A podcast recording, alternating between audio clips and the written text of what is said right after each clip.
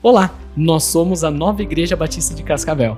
Você ouvirá agora uma de nossas mensagens que foi ministrada em nossas celebrações. Fique à vontade para curtir, compartilhar e nos seguir em nossas redes sociais, arroba Cascavel.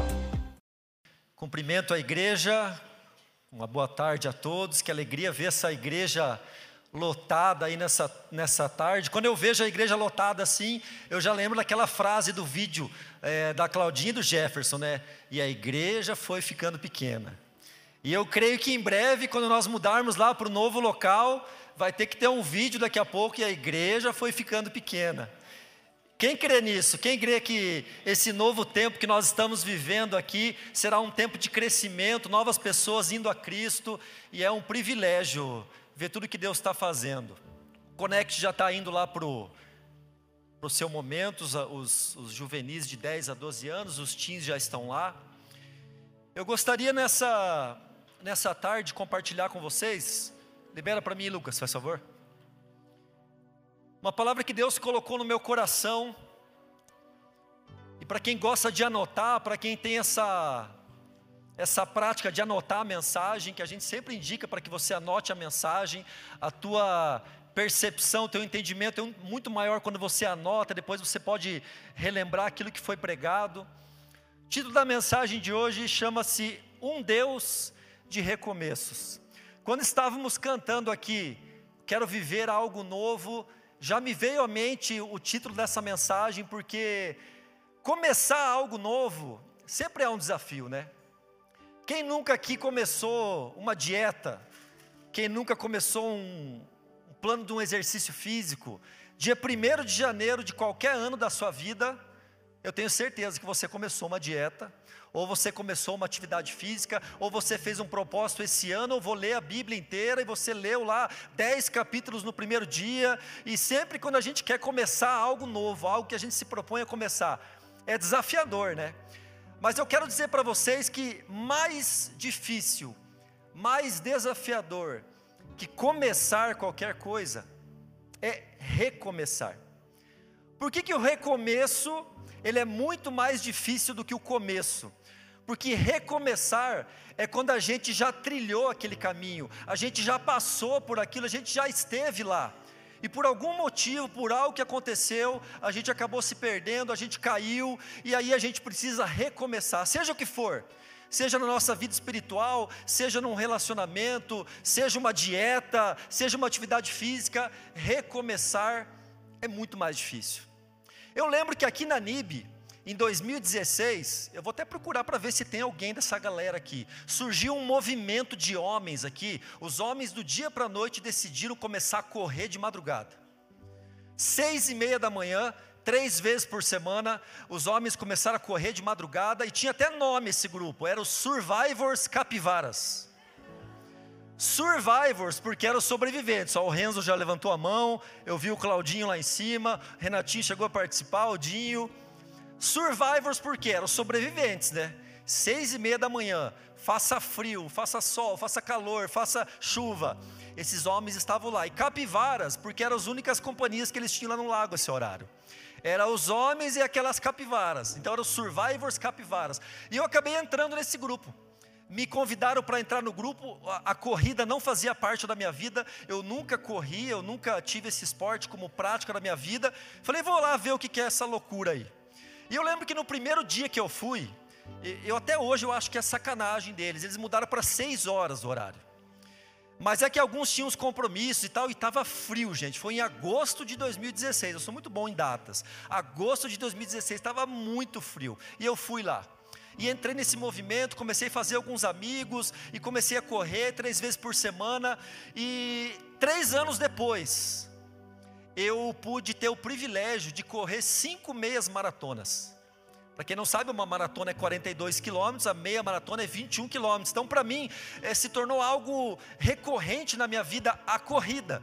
Comecei a correr, comecei a treinar, comecei a me dedicar, estava bem fisicamente, estava treinando, me preparando. E, e em final de 2019 eu decidi: não, 2020 eu vou correr uma maratona. Eu não posso passar essa vida sem falar que eu já corri uma maratona. Se o César Corso conseguiu, eu também vou conseguir.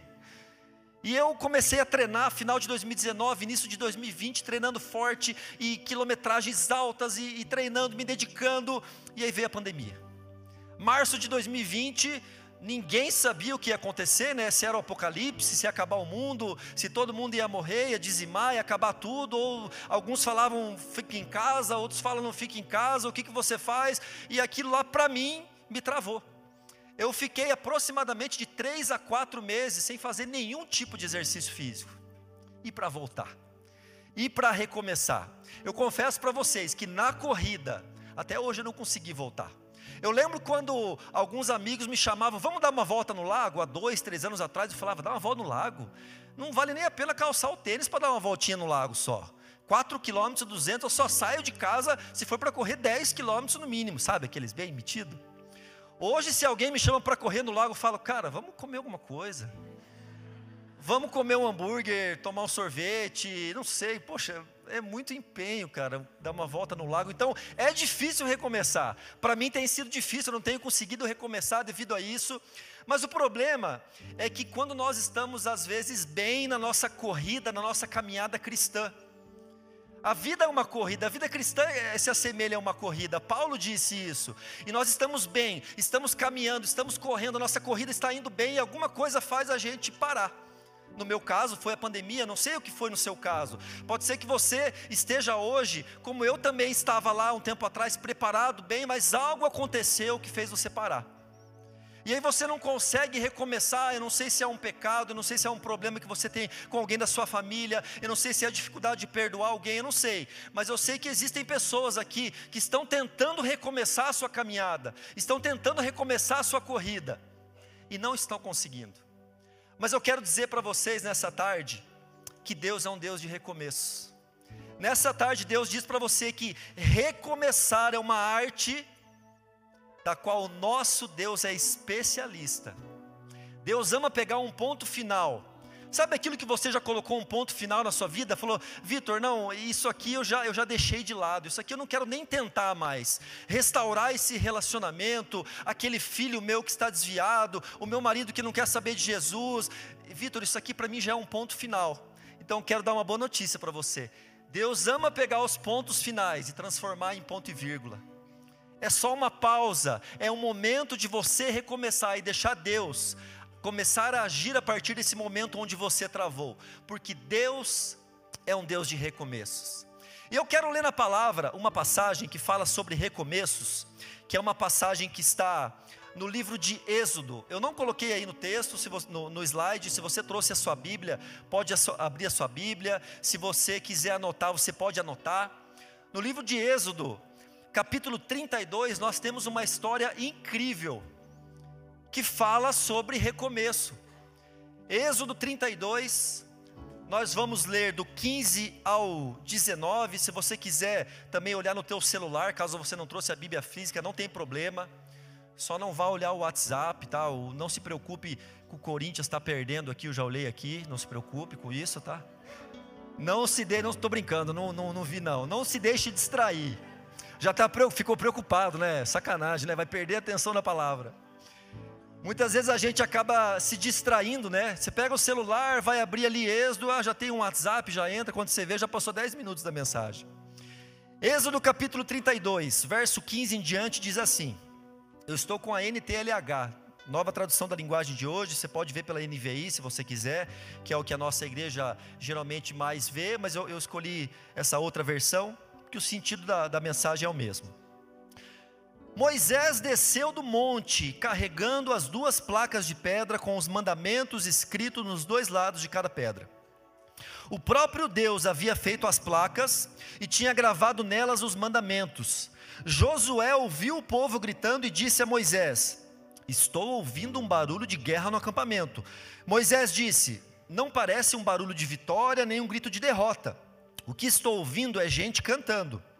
Quando Moisés chegou perto do acampamento, viu o bezerro de ouro e o povo que estava dançando e ficou furioso. A NVI fala que irou-se. Ali, ao pé do monte, ele jogou no chão as placas de pedra que estava carregando e quebrou-as. Uma história impressionante. Começou tão bem. Moisés sobe o monte Sinai, pastor Jefferson, a Claudinha, alguns irmãos aqui da igreja agora estão lá em Jerusalém, creio que vão fazer esse caminho da subida aí do Monte Sinai. Moisés sobe o Monte Sinai, passa 40 dias e 40 noites com o Senhor, envolto na presença de Deus, envolvido com a glória de Deus. A palavra fala que ele ficou 40 dias e 40 noites sem comer e sem beber, então ele estava totalmente numa, numa um envolvimento espiritual, numa atmosfera espiritual. E o mais incrível dessa história é saber que essas placas que continham os dez mandamentos, elas foram feitas por Deus, não foi Moisés que teve que fazer essas placas de pedra, e Deus escreve, foi Deus com, seus, com as suas próprias mãos que escreve nessas placas os mandamentos. Isso é incrível. Eu fico imaginando o cuidado que eu, que você teria para descer com essas placas desse monte. Imagina Deus te confiar umas placas que Ele escreve com as suas mãos e você tem que descer para levar isso para o povo. O cuidado que você tem que ter é tipo quando você vai na casa de algum amigo mais rico que você e quem tem filho pequeno aqui de dois, três, quatro anos entende que eu vou falar. Você chega em casa e fala: cuidado para não derrubar aquelas coisas que tem lá, porque eu não tenho dinheiro para pagar. E você trata com cuidado, com esmero, e você, você cuida. Eu fico imaginando é, esses objetos que Moisés carregava, como nós não carregaríamos. Mas olha que interessante. A palavra fala, não que Moisés escorregou, tropeçou e aquelas placas caíram e se quebraram. A palavra não fala que Moisés, quando vê o povo lá adorando o bezerro, quando vê o povo é, é, desviando-se do princípio que Deus tinha, Moisés coloca as placas num cantinho e ela se quebra a palavra fala que Moisés se ira a tal ponto de pegar aquelas placas, jogá-las no chão e quebrá-las. Só quem tem a ira com, com sua área de luta sabe o que se passou no momento na cabeça de Moisés, e eu sou um desses. A, a, pessoa irada, ela não pensa no que faz, e eu tenho certeza no que passou na mente de Moisés minutos após ele fazer aquilo e ele pensar: o que, que eu fiz? Quando somos carregados pela ira, nós fazemos realmente sem pensar. E eu fico imaginando o que se passou no coração de Deus, que passou 40 dias com Moisés, quando Deus vê Moisés pegando aquelas placas e jogando aquelas placas no chão. O que Moisés quebrou não era qualquer coisa, era algo imensurável, incalculável o valor daquelas placas. Quando ele desce e vê que o povo não estava nem aí, pelo preço que ele estava pagando, ele literalmente chuta o balde. Mas nós não podemos julgar Moisés, porque quantas vezes a gente não faz isso também? Quantas vezes nós quebramos as nossas placas, chutamos o balde, literalmente, não, não quero mais saber, eu não quero mais saber disso, aquilo que Deus falou comigo, aquilo que eu ouvi, as experiências que eu já tive com Deus, eu simplesmente jogo tudo para o alto e não quero mais saber e não penso nas consequências e aí precisamos recomeçar. Se você estivesse no lugar de Deus, não precisa responder.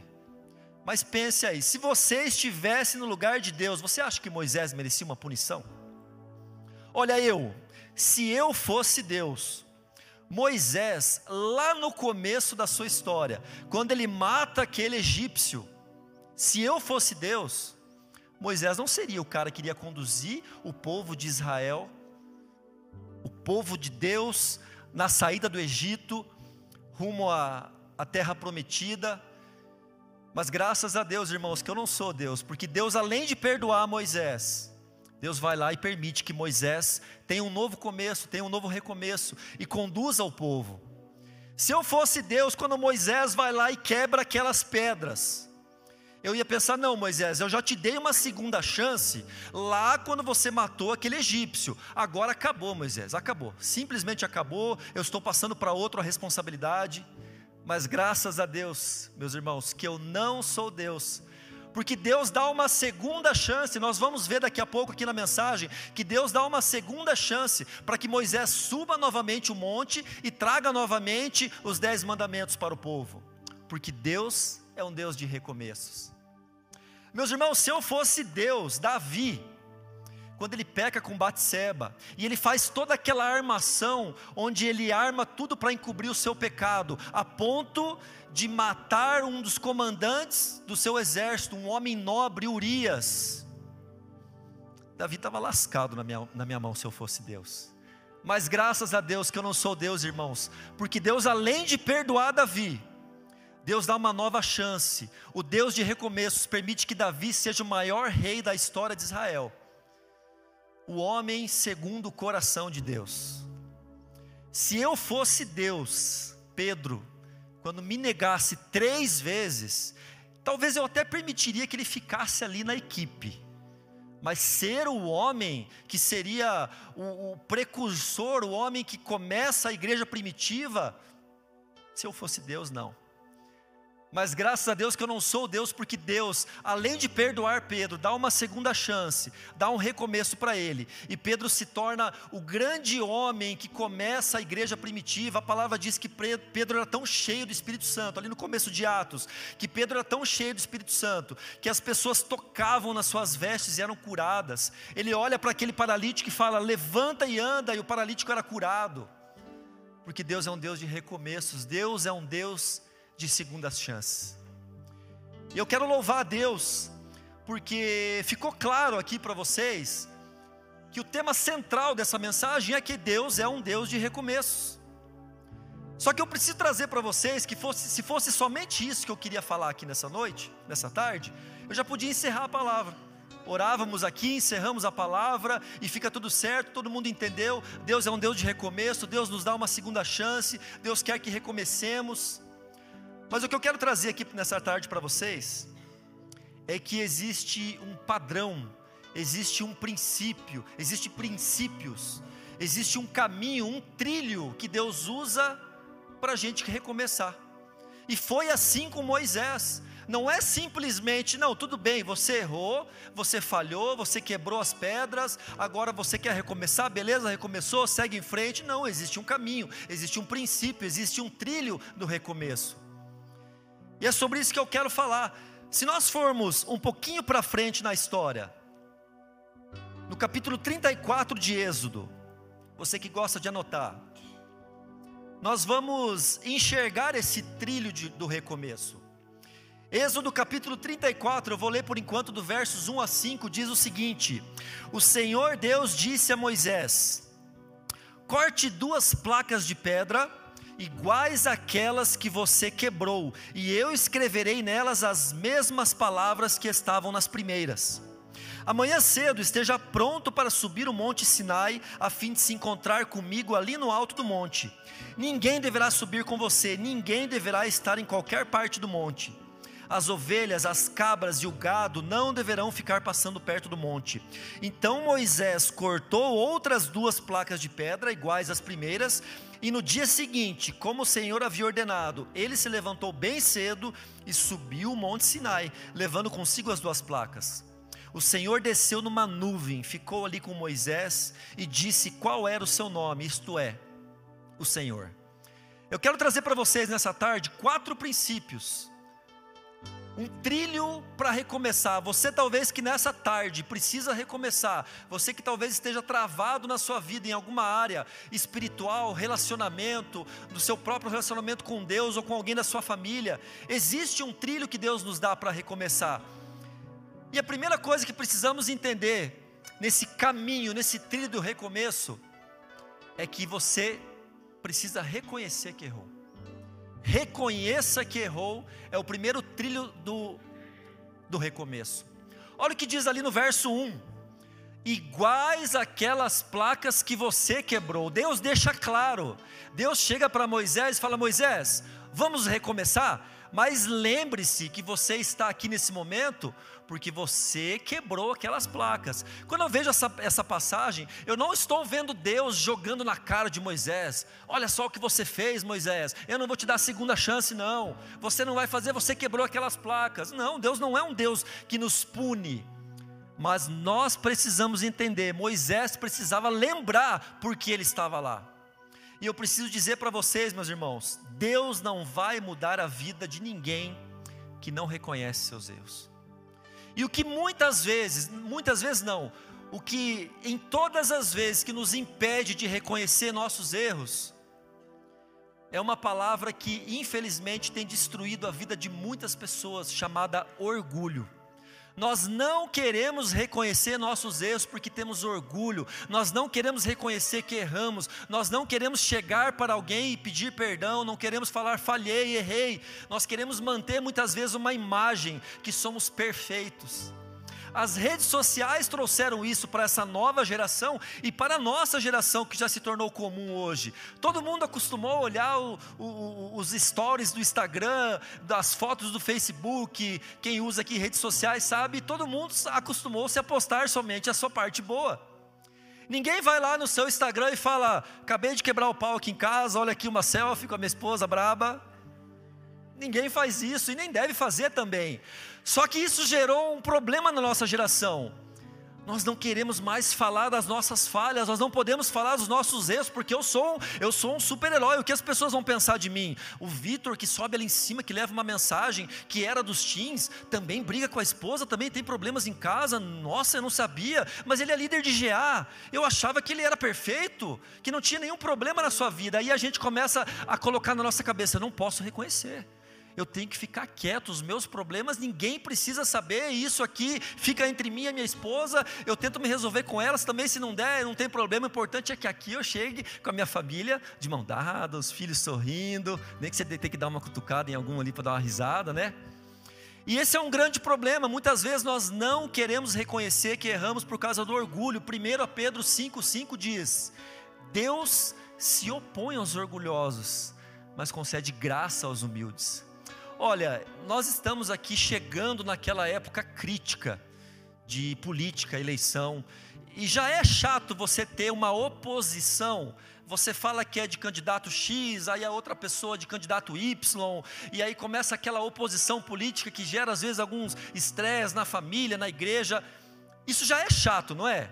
Gente, imagina você receber a oposição de Deus.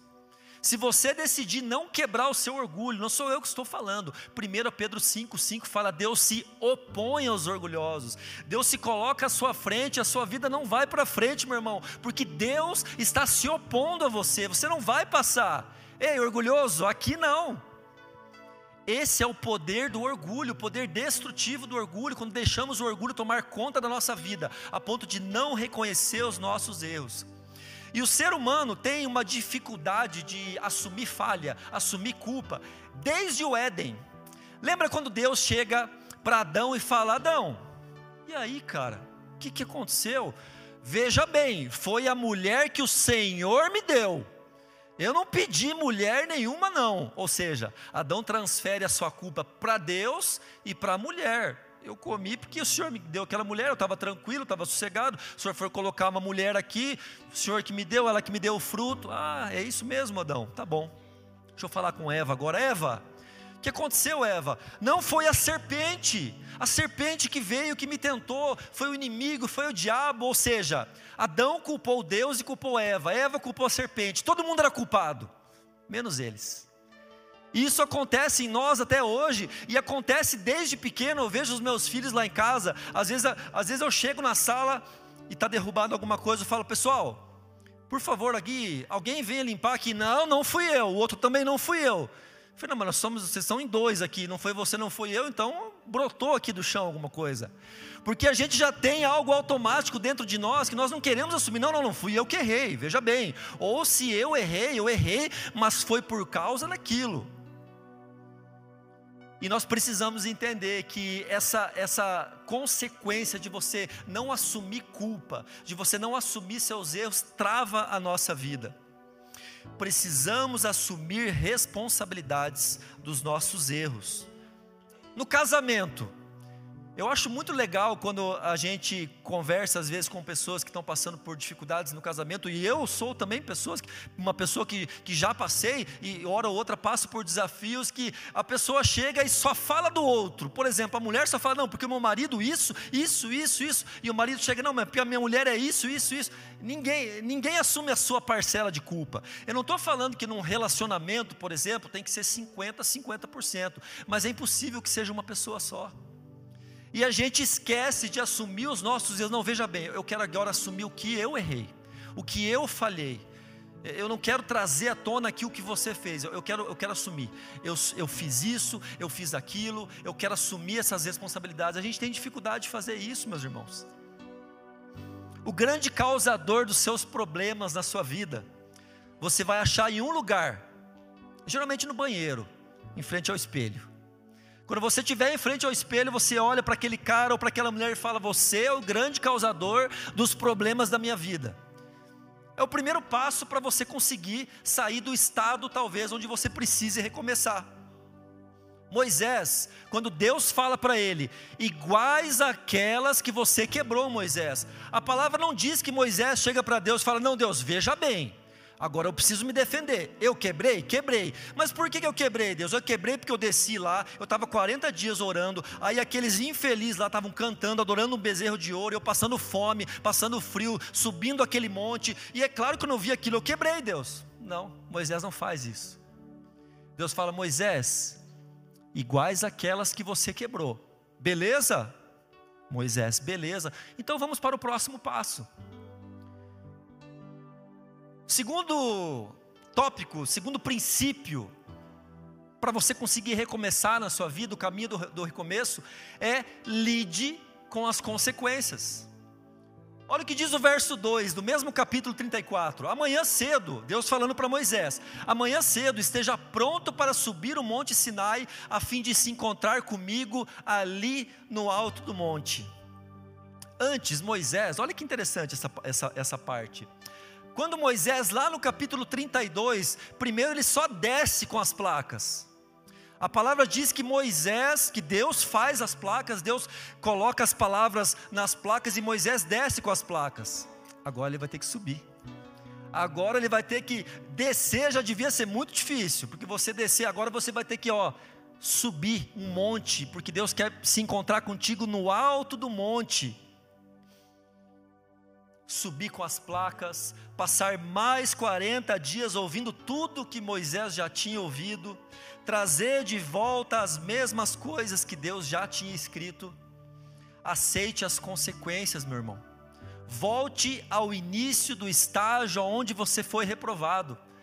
Sabe, na escola, quando às vezes você vai três bimestres, mais ou menos na média, e no quarto você chutou o balde, tirou zero em tudo, reprovou, e aí você fala para a diretora: tá, mas eu vou ter que repetir o ano por causa de um bimestre. Vai, vai ter que repetir, porque esse bimestre, isso que você acabou fazendo, desqualificou tudo que você fez lá atrás, e você precisa voltar ao estágio, é a consequência. E nós temos essa dificuldade também. Nós temos uma dificuldade de muitas vezes aceitar as consequências dos nossos erros, porque a gente acha que Deus nos perdoou. Eu, eu, eu assumi a minha, eu assumi a minha responsabilidade. Eu, eu, eu agora eu, eu confessei. Eu, eu assumi que falhei. Então agora segue o baile. Eu fico pensando o seguinte: Deus, o Deus que criou o céu e a terra, o Deus que criou todas as coisas, o Deus que tinha aberto o mar vermelho. Você acha que Deus, ele não podia chegar para Moisés e falar: Moisés, você assumiu a responsabilidade? Não, eu assumo, eu quebrei. Então é o seguinte, Moisés, eu sou um Deus misericordioso, eu sou um Deus compassivo, bondoso. Fecha os olhos aí, Moisés, abra os olhos, olha aí, as placas estão aí. Você acha que Deus não podia fazer isso? Deus não tem o poder de fazer isso com Moisés? Mas não, Deus quer nos trazer um princípio aqui, que quando falhamos, quando erramos, para termos um recomeço, nós precisamos a lidar com as consequências. Isso aconteceu com Davi, meus irmãos. Davi teve uma oportunidade de recomeçar. Lembra que eu falei para vocês sobre a história de Davi, sobre o recomeço de Davi? Quando Davi peca com Batseba e faz toda aquela situação e mata Urias, passa lá um certo tempo, o profeta Natan chega para Davi e faz uma, uma conta uma história, faz uma alegoria e, e, e com aquilo ele, ele chama a atenção de Davi. Ele chega para Davi e fala: Davi, deixa eu contar uma história para você. Existia dois homens, um era muito rico, um era muito poderoso, tinha muitas ovelhas, tinha muito, muitos bois, muitos bens, e tinha um homem, Davi, um homem coitadinho, um homem pobrezinho, ele tinha somente uma ovelha, Davi. E esse homem rico vai na casa do homem pobrezinho que só tinha uma ovelha, rouba a ovelha dele e ainda mata para alimentar a sua família, Davi. Davi fala: O que? Eu não acredito. Quem é esse homem? Esse homem merece morrer. Natan fala: É você, Davi. Esse homem é você. E aí, Davi, o que, que ele faz? A palavra fala que Davi rasga suas vestes, Davi começa a chorar, se, se, se entra num luto e pede perdão, e no mesmo instante, o Deus misericordioso age. O profeta Natan fala: Davi, porque você se arrependeu, você não morrerá e eu fico imaginando Davi prostrado no chão, já preparando para dar um glória a Deus, aleluia, porque era muito comum na época, Deus muitas vezes até matava as pessoas que estavam à frente do povo de Deus. Muitos reis morreram quando desobedeceram a Deus, e Deus, através do profeta Natan, falou: Davi, você não morrerá. E quando Davi estava preparando para dar o soquinho da vitória, Natan fala: Mas a espada jamais se apartará da sua casa. Aquele mas de Deus significa para nós que as consequências vêm, meus irmãos. E muitas vezes nós precisamos lidar com as consequências. E o nosso problema é que nós muitas vezes é, achamos que, que, que consequência é, é, algo que não, que não pode vir de Deus, porque se Deus é misericordioso a ponto de me perdoar, por que, que Ele está me punindo? Mas a gente confunde disciplina com punição. Nós fomos criados, talvez a maioria de nós fomos criados numa cultura de punição, onde você erra e você é punido. Você erra, você apanha. Você erra, é joelho no milho. Ah, acho que hoje não existe mais joelho no milho, né? Mas é uma época era assim, no colégio mesmo, né? Errou, palmatória na mão. E aí é punição, punição, e a gente acha que quando vem a consequência de algo que a gente faz errado com Deus, é punição, mas não é punição. Deus disciplina. Olha o que fala Hebreus capítulo 12, verso 6.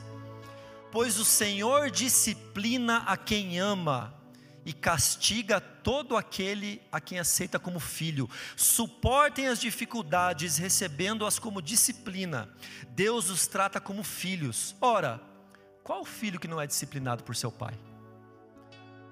Se você abrir em Provérbios 13, 24, você vai ver qual é o filho que não é disciplinado pelo pai. A palavra fala que o pai que não ama o seu filho não disciplina. Então eu preciso dizer para você que é pai, que ainda tem criança, se você não disciplina o seu filho, Deus está dizendo que você não o ama. E você tem que tomar muito cuidado entre a, a linha tênue da disciplina, da autoridade com o autoritarismo, com a punição. Mas você precisa disciplinar o seu filho. A palavra de Deus nos ensina como fazer, de uma maneira branda, numa maneira que ensine a criança. Mas Deus fala que Ele disciplina aqueles a quem Ele aceita como filho.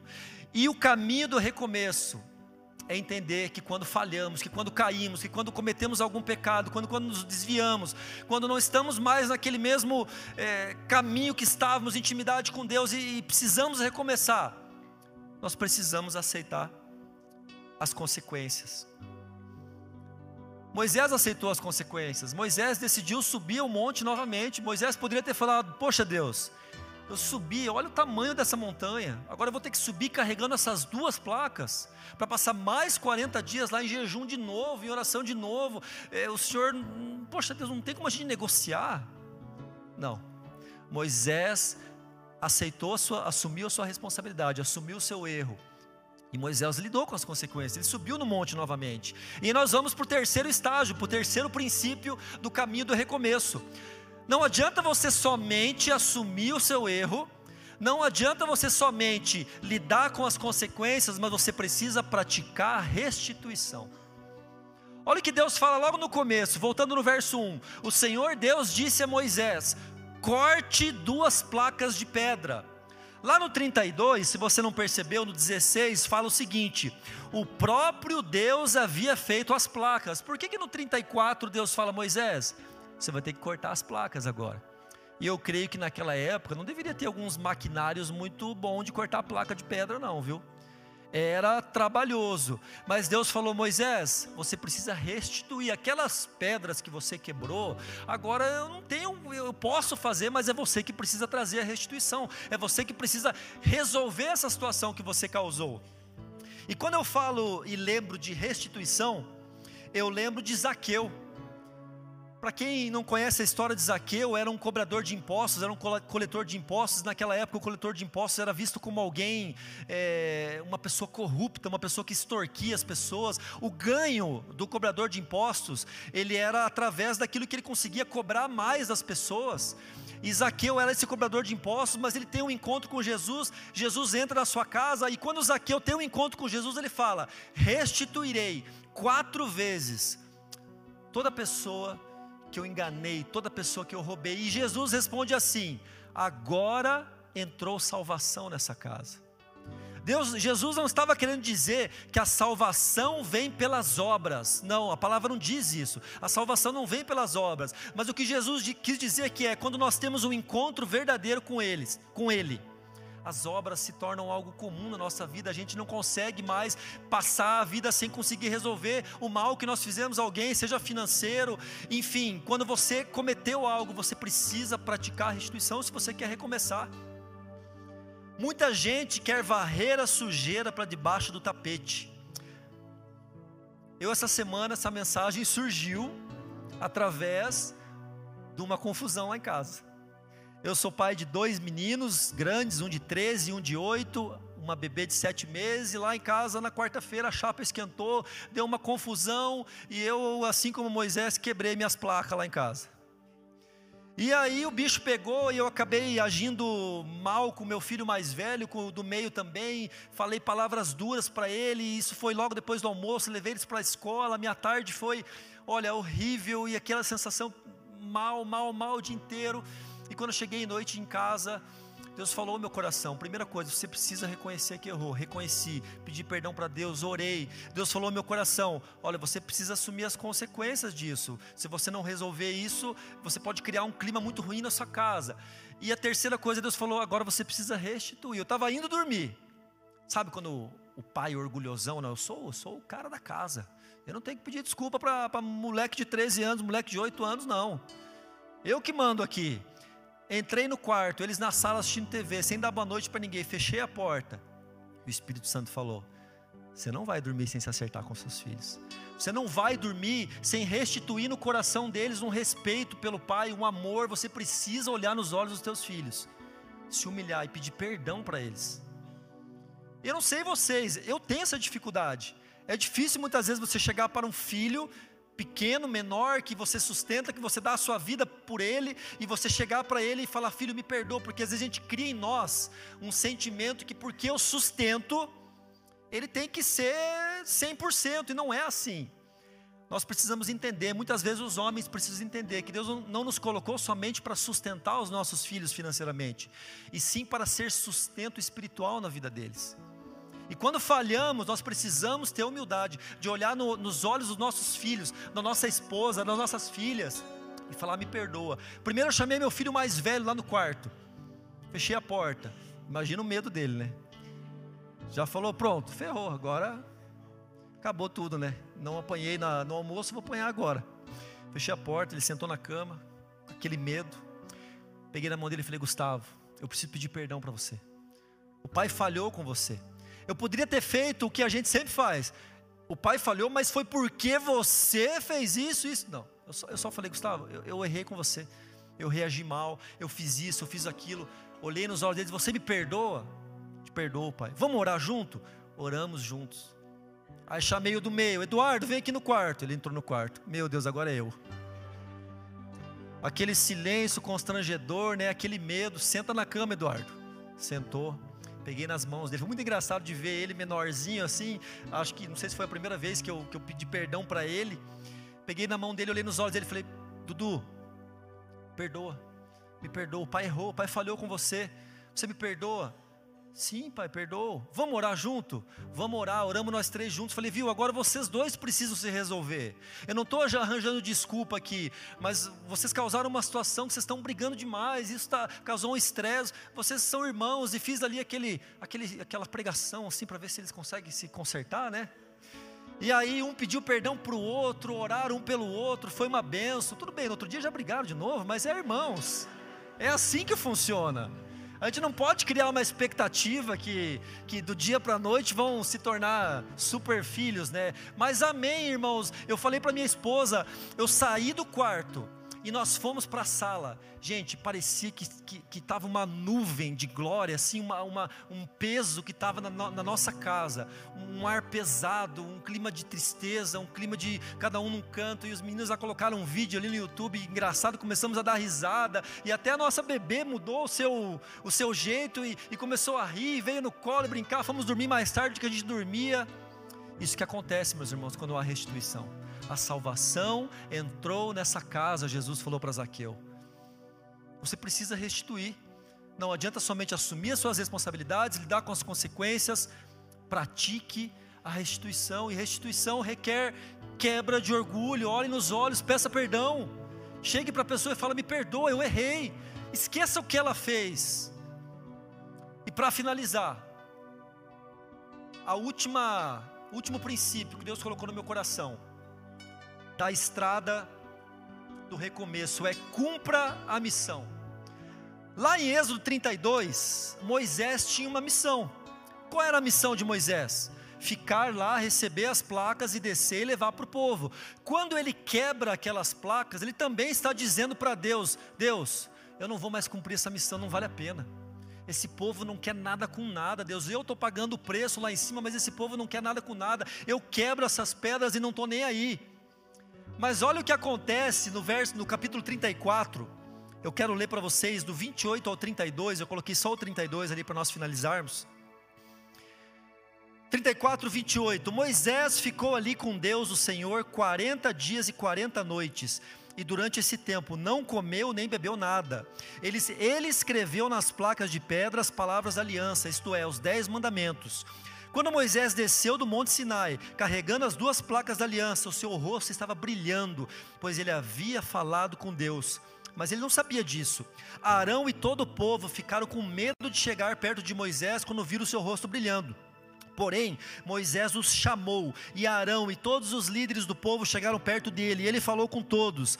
Depois disso, todo o povo de Israel se reuniu em volta de Moisés e ele lhes entregou todas as leis que o Senhor Deus lhe tinha dado no Monte Sinai. Moisés cumpriu a sua missão. Eu sei, meus irmãos, que muitas vezes as falhas que a gente comete, eu sei que tem muitos líderes aqui, líderes de GA, líderes de ministério, líder de qualquer tipo de situação é, aqui dentro da igreja, onde você serve pessoas e às vezes você falha, você quebra as suas placas, você faz como Moisés e fala, não vale a pena. Quantas vezes eu já comentei isso e sempre falo com a minha esposa, é, no dia que a gente tem GA lá em casa, tem dias que é noite, tem dias que foi difícil, e mas Deus tem uma missão para você, meu irmão. Eu quero dizer para você, eu quero encorajar vocês com essa palavra, que para você recomeçar, você precisa entender que Deus está permitindo o seu recomeço para que você consiga cumprir a sua missão. A missão de Moisés era levar aquelas placas para o povo, e Moisés se tornou um homem diferente, por quê? Porque ele descobriu que Deus foi misericordioso com ele, mas que Deus também foi misericordioso com o povo, porque Deus poderia falar: Moisés, eu te perdoo, mas esse povo, eles não querem, eles não querem nada mesmo, Moisés. Deixa esse povo para lá, agora é eu e você. Mas Deus não falou, Moisés, eu tenho para esse povo também. E Deus quer usar você, meu irmão. Deus quer usar a sua vida para que você seja um canal de restauração na vida de outras pessoas. E os novos caminhos, o recomeço que Deus permite você ter, é para que você seja bênção na vida de, outra pessoas, de outras pessoas e cumpra a sua missão.